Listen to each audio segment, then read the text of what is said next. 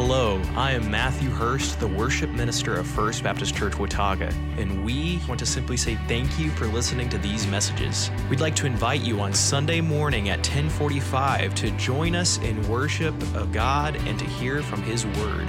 Our mission here at FBC Watauga is to exalt the Savior, equip the saints, and to evangelize the lost one person at a time. So I pray as you listen to these messages that you would be encouraged and equipped as you listen to the word of the Lord today. Well, good morning. It is good to be here with you, whether in person or online, as we study God's Word together. We are, uh, I want to give you kind of, kind of a, a setup for where we are in the Gospel of John. Uh, the Gospel of John, of course, is uh, 21 chapters. It's taken a while to get through it, but we have broken that down into four series, and you'll notice that with our uh, graphics that we put up. We are in the second of these four series in the Gospel of John. The first one, uh, we focused on the phrase, the Word became flesh and dwelt among us. Uh, that was the title of that series. This series that we're going to work through now during the winter of 2021, really, it'll take us up to Easter is set free by the truth. And this really encapsulates a lot of Jesus' key teachings on, on how we can be set free and some instruction for personal life and for the church. That'll take us from John chapter 8, that we've already begun, through John chapter 12. And then a majority or half of the Gospel of John is John chapter 13 to the end, and it includes the last night of Jesus' life and then the uh, the aftermath, the crucifixion and resurrection, and then uh, what took place after Jesus' crucifixion. And so the second series that's going to come right after Easter is going to be titled Dark Night and Final Words. And so we will spend that entire series looking at John 13 from the Lord's Supper uh, up until the crucifixion of Christ, everything that took place in that last night. And then the final uh, section will come in the summer, and we'll be looking at uh, mission accomplished. Uh, Jesus fulfilled the mission that he came here to do. So, uh, kind of give you a, a, a, a, locator so you can see where we are in that. Today, we're going to be in John chapter 8, and we're going to be looking at uh, this passage where Jesus has said two times, in fact, he said twice in last week's message uh, in that text, Where I am going, you cannot come. Now, where I'm going to go, you can't follow me. You can't get there. And uh, so the title of today's message is, is simply that How to Go Where Jesus Is. Now, where is Jesus? That's what I want to kind of begin with today and, and ask that question because the scripture tells us that Jesus is seated at the right hand of the Heavenly Father above the heavenly places. He is above the heavens. Well, how far away is that? Where is he? And when you start looking at uh, distances in our heavens, you start you throwing around numbers like millions and billions and trillions, and it just almost kind of makes the brain leak. Right now, our federal government is about to pass a bill to spend $1.9 trillion that our country doesn't have okay? 1.9 trillion. And, and it just passes us by. What is a trillion? Well, let's put it this way seconds. We, we know what a second is one, two, three, four seconds are our smallest measure of time that we use on a regular daily basis. One billion seconds, one billion seconds ago, I had just graduated from high school and was going to college. It was 31 points, 1 billion seconds. 100, you hear the topic, well, we gave $100,000 to whatever, or $100 billion to whatever. $100 billion gets thrown around a lot in our federal budget. A 100 billion seconds would be around the time of David and Goliath, over 3,000 years ago. 1 trillion seconds, if, if a year equated to a second, 1 trillion seconds would be 31,700 years ago. Our mind begins to leak, doesn't it? We can't imagine what happened 300 years ago, let alone 3,000 years ago, 31,000 years ago. and so those numbers don't help us a lot. How far is G, if he's seated above the heavenlies, how far is he seated from where we're located now? I tried to boil this down into something that, that I could register, I could relate to a little bit. I love to go on long drives. I'll get in the truck, hook onto my camper, and drive from here to Yellowstone National Park overnight. Love doing that. It's a long drive. And uh, if I do well, okay, if, if, if I can meet my goal on limiting my stops to just gas stops and very few other stops, I can, I can average 60 miles an hour. That means I'm having to drive 70, 75 miles an hour, but I can I drive the speed limit right at the top of the speed limit. Just don't stop. Average 60 miles an hour I can, I can get there overnight. Well, Mars is our next closest relative planet, right? It's, it's our neighbor. There's a lot of talk right now about some of the, the uh, rich people in our nation that are coming up with plans to send people to Mars. And, and so, how far is Mars? Well, if I was going to drive there, Mars changes because of its uh, orbit, but the average distance of Mars from the Earth is 140 million miles. So at 60 miles an hour, nonstop, not stopping for gas, not stopping to go to the bathroom, not stopping to eat, it would only take me 274 years to get to Mars. That's not really a trip I want to take with my kids, right? But we know that you can't drive to Mars. That's crazy, right? So, something else that I can relate to, because I've flown across the country. I've gotten to uh, fly to a couple other countries doing uh, some of the mission projects that I've been on. And so, uh, imagine taking a Boeing 747 at maximum speed from here to Mars. That cuts it down quite a bit. It only takes you 28 years to get to Mars. If you get in a Boeing 747 and don't stop and fly straight to Mars, Mars is our next closest planet. Then on the outskirts of our solar system, you have Pluto out there. Pluto, kind of the step brother, you know, he lost his position, he got it back, and he was kind of going back and forth with researchers. But the average orbit of Pluto from the Earth is 3.6 billion miles. It'll get as close as 2.66 billion miles. It goes out to 4 billion miles at some point. And if you got on that same 747 and flew at max speed nonstop for 729 years, you could reach Pluto at its max at, its average distance. Now, to give you an idea of that, of just how big, that's just the outskirts of our solar system. You, you may have seen this picture when we did some uh, a, uh, uh, a, study here before. There's an image uh, from Voyager 1. Voyager 1 was a spacecraft launched in uh, 1977. And when it reached the outskirts of our solar system, it was about 3 billion miles out. So it was basically within the orbit of Pluto, kind of in the center of orbit's Pluto. They turned the cameras from Voyager 1 and pointed it back toward Earth and said, Where is Earth? Well, if you can see, Circled there in that light band of sunray is a pale blue dot. That's what Earth looks like from Pluto's orbit. That's us. You think you're a big deal? you think you're a big deal to God? That's, that's Earth. That is all of the earth, all of the oceans, all of the mountains, all of the prairies. That's all of earth from Pluto's orbit. Now, I'm going to show you a couple more pictures, but this really begins to cause me to struggle in my brain because nobody has been there we've sent these Voyager 1 and Voyager 2, they've actually traveled much further than that now. They are now out between our galaxy and another galaxy. They're out in what's called interstellar space, 18 billion miles out. So 14 billion more miles from that spot, from where they took that picture. And so scientists have tried to develop an, an image, a map of our Milky Way galaxy so that we can see where we are in our galaxy.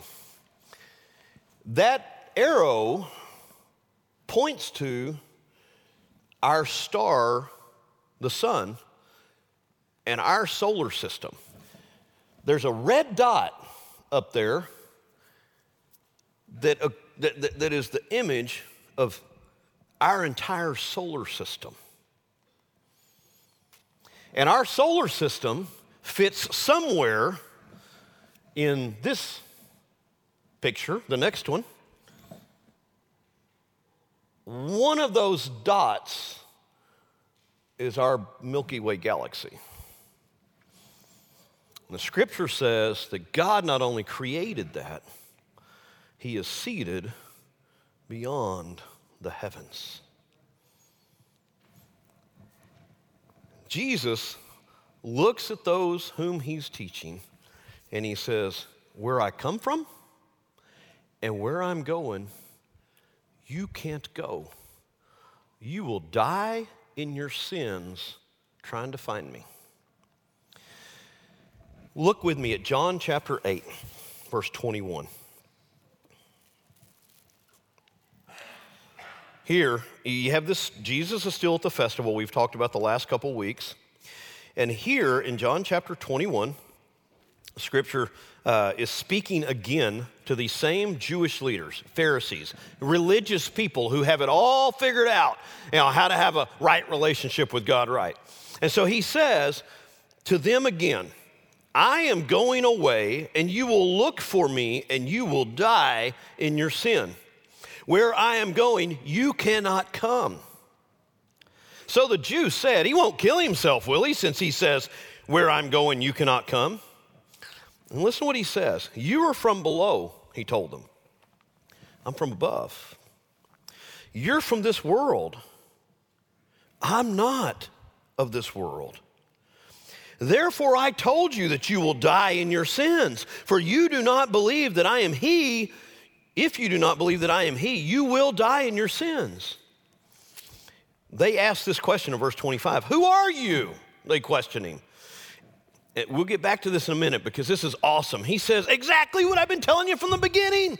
Jesus told him, I have many things to say and to judge you about, but the one who sent me is true, and what I have heard from him, these things I tell the world they did not know what he was speaking about, uh, that he was speaking to them about the Father. So Jesus said to them, When you lift up the Son of Man, then you will know that I am he, and that I do nothing on my own, but just as the Father taught me, I say these things. The one who sent me is with me. He has not left me alone because I will always do what pleases him. As he was saying these things, many believed in him.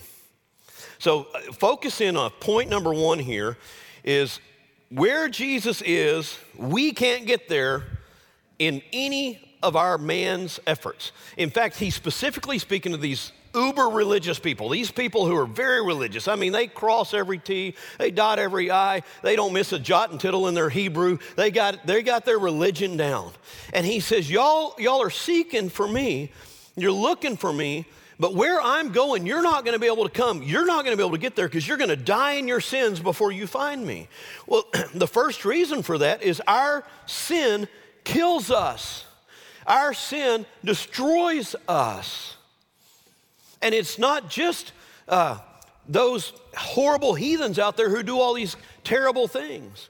The Apostle Paul described this in Romans chapter 1. In Romans chapter 1, beginning eh, later on, about, about midway through Romans chapter 1, he basically wrote, Those who have turned their back on God, those who don't have any religion, those who are living a, a, a, lifestyle of immorality, those people who, who don't seek after God, those people are going to die in their sins.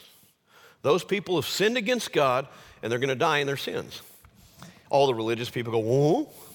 Then in the next chapter, Paul says, and now we got all these religious people. And, and, and, there's a lot of religious people that have all kinds of idols, and religious people that, that they do all, they, they read uh, their religious books and they try to do religious things and they bow down and they worship. And even you Jews, even you Jewish religious people who claim to worship Yahweh, you, you know what's going to happen to religious people? You're going to die in your sins. And then Paul comes to Romans chapter 3, where he sums up Romans chapter 1 and Romans chapter 2, and he preaches kind of from the Old Testament, and he quotes some Old Testament passages that say, All have sinned. There is none righteous, no, not one.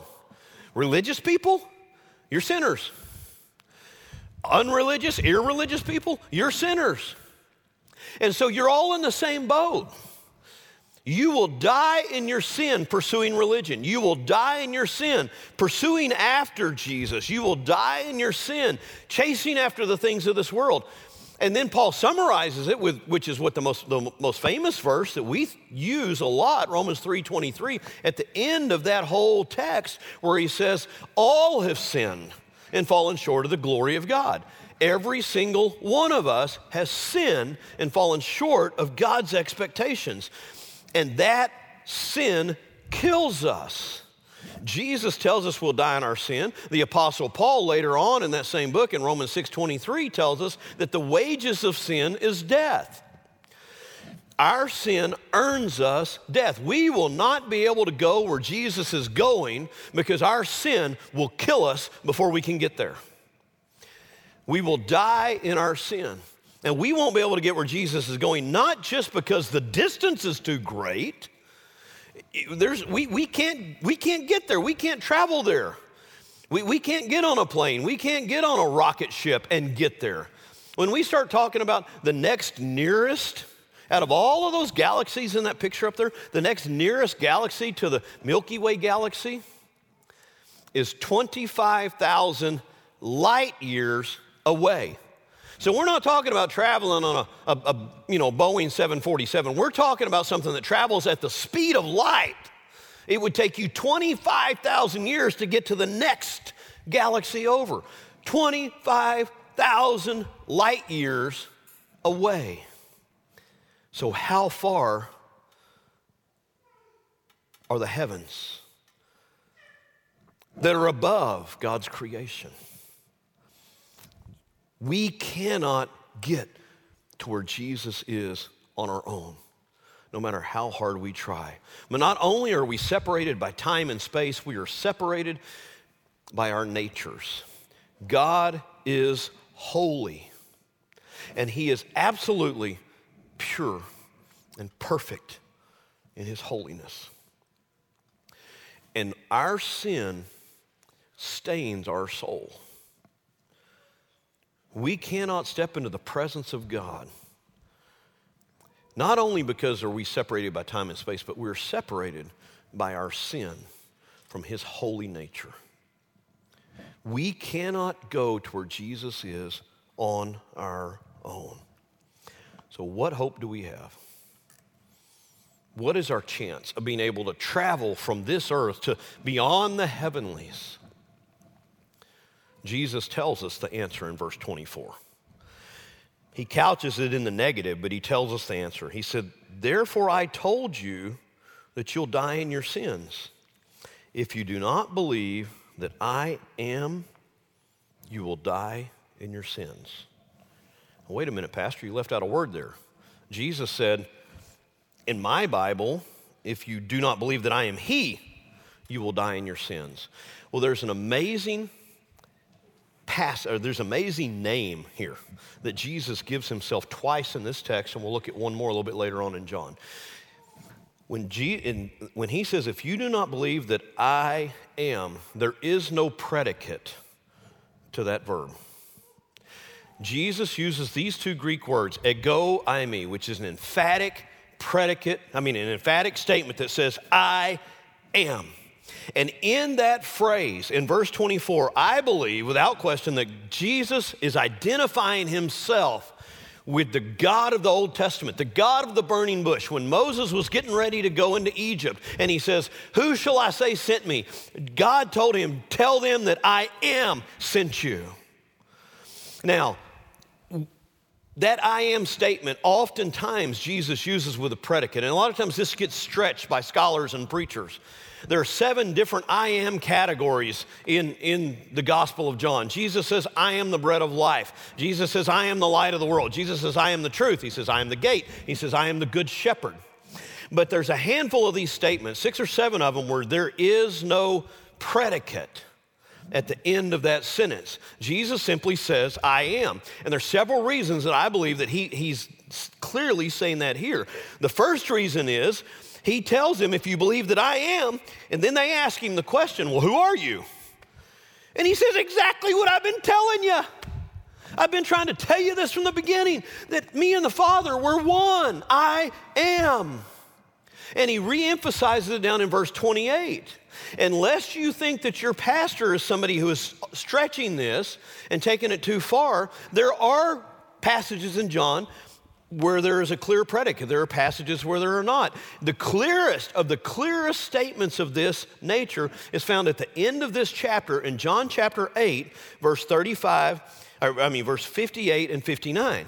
That's the third time in John chapter 8 where Jesus uses the I am statement without the predicate.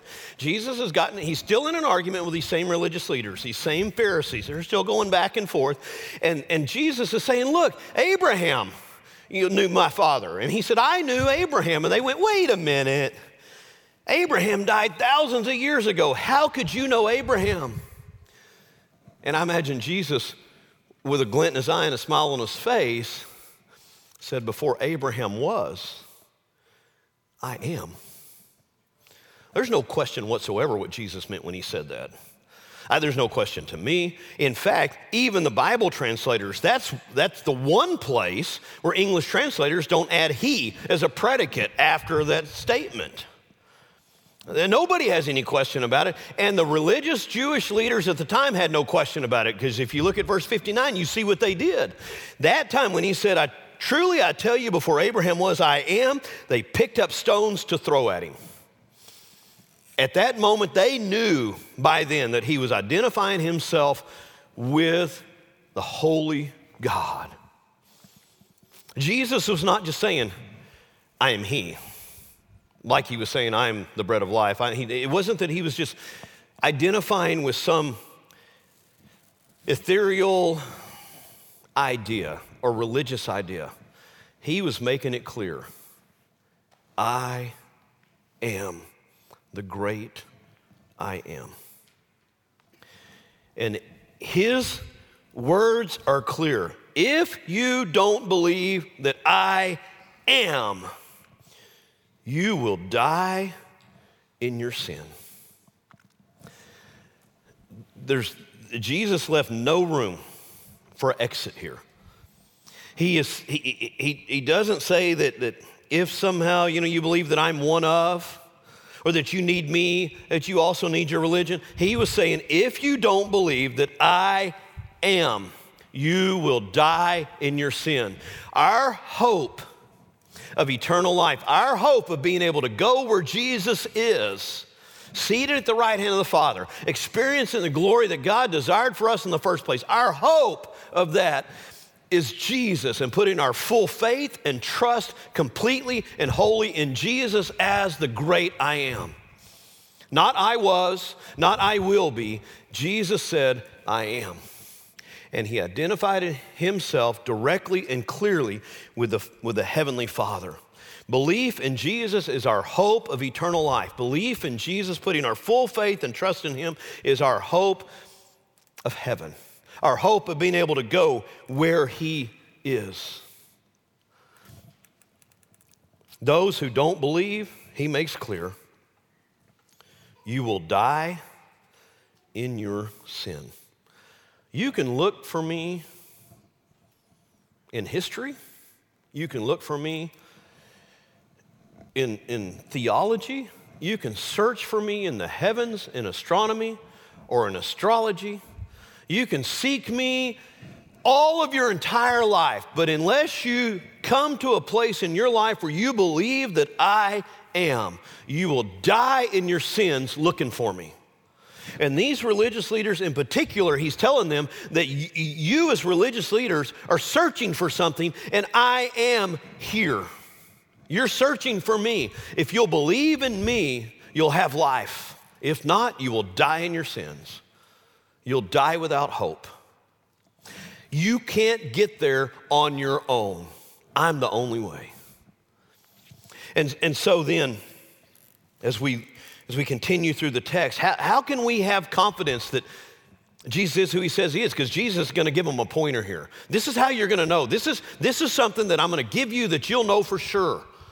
This is how you can understand down in verse 25 or, or, or, verse 27 says they did not know they still did not know what he was that he was speaking to them about the father so jesus said to them when you lift up the son of man then you will know that i am and that I do nothing on my own, but just as the Father has taught me, I say these things. Jesus points to the cross. You want to know where you're going to gain the greatest confidence? It's going to be when you look to what Jesus did for you. When you ever are wondering, does, does God really love me? Does God really care about me? Does, does what we say Scripture teaches, does it matter? Jesus says, when I am lifted up, then you'll know that I am.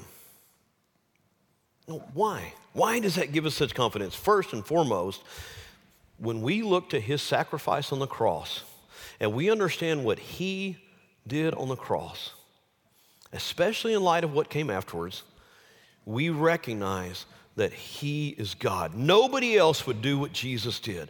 Nobody else would allow himself to have those nails driven in his wrist, to have his, his flesh ripped from him, have his, his uh, thorns driven in his brow, to be hung up on that cross. Nobody else would do that and then look down at those who were, who were casting dice for his clothes, and, and, and those, those men who had just beat him and nailed him to the cross, and those who were mocking him and making fun of him. Nobody else would hanging on that cross would look down at them and pray that prayer Father, forgive them. They don't know what they're doing.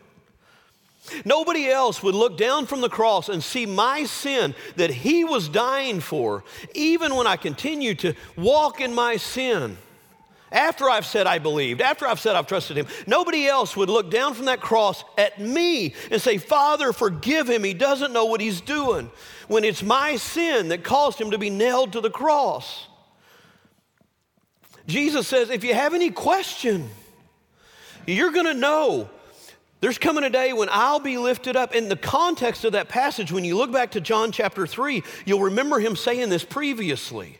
John chapter 3, we're familiar with that story. We know John 3:16. We've, we've read it, we've quoted it, we've said it over and over. It's the, it, within the context of Jesus talking to one of these Pharisees one on one. Nicodemus, who was a leader of the Pharisees, had come to him and was asking him questions. And in that conversation, toward the end of it, Jesus tells Nicodemus this. And I imagine this rang a bell a year or two later when he says it in John chapter 8. Jesus tells Nicodemus, just as Moses lifted up the snake in the wilderness, so the Son of Man must be lifted up, so that everyone who believes in him may have eternal life. For God so loved the world, he loved the world in this way,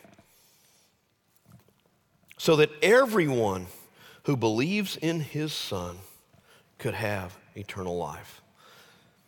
God loved us so much that he gave his one and only Son to be lifted up on that cross so that we could have eternal life, so that we could go where He's going, so that we could be where He is.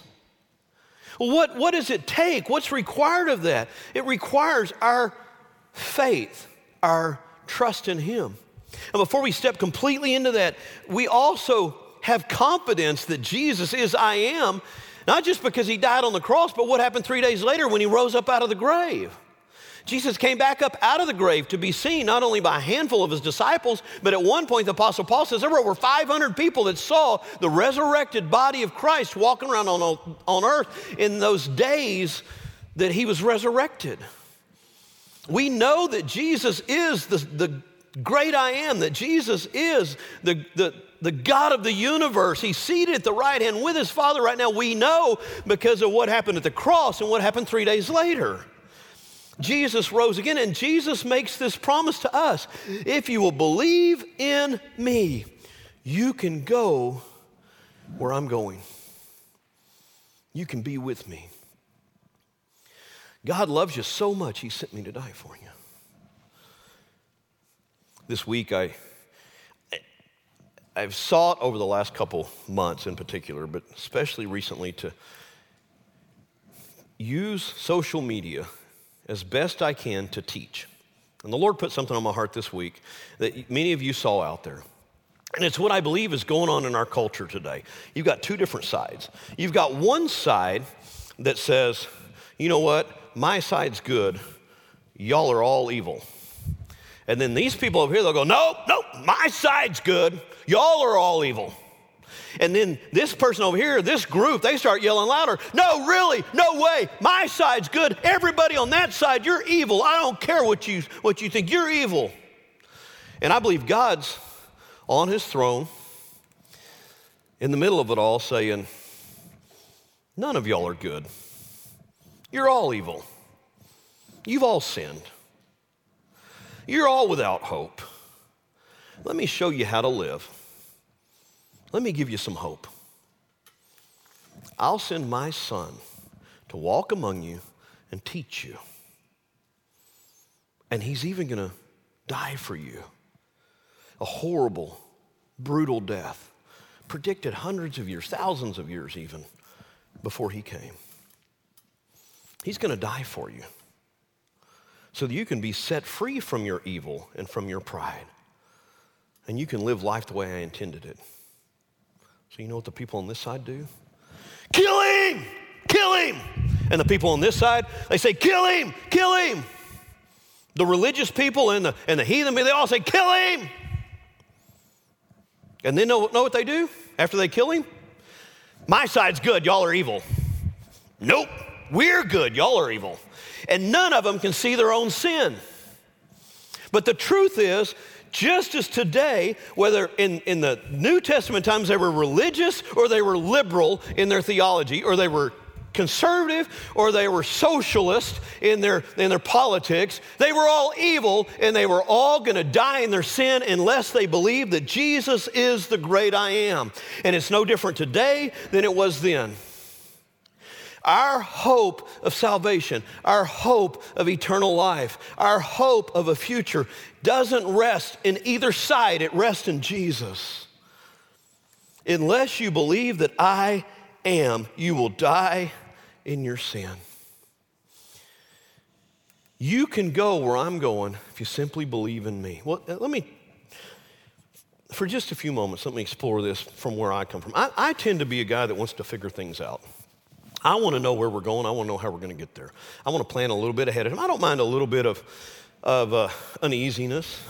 I want to plan ahead of time. This might best be illustrated by uh, uh over the years as we were make, taking trips to Peru. Both of my older daughters uh, got to go to Peru on mission trips.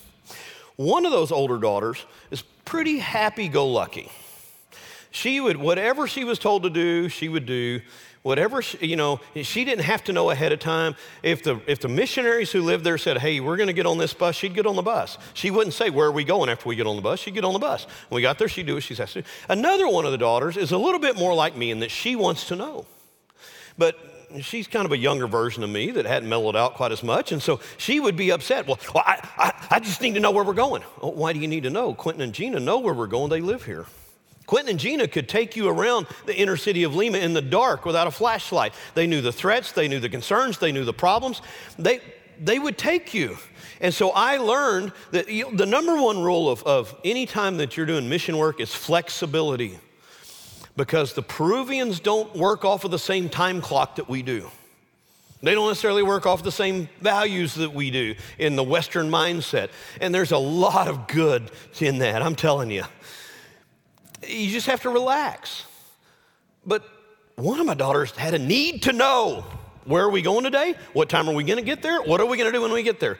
And if you ever had to look at her and say, Look, we, I just don't know. We're not sure what we're going to find when we get there. Trust our leaders. They live here, they've been here a long time, they know these streets, they know the path, they know the way. Trust them. I believe that Jesus is looking at us saying, Trust me. Now, I, I've studied theology. I love studying the New Testament. I, I, I love digging into God's Word. I love knowing. I, I want to have some direction. I want to have some vision. But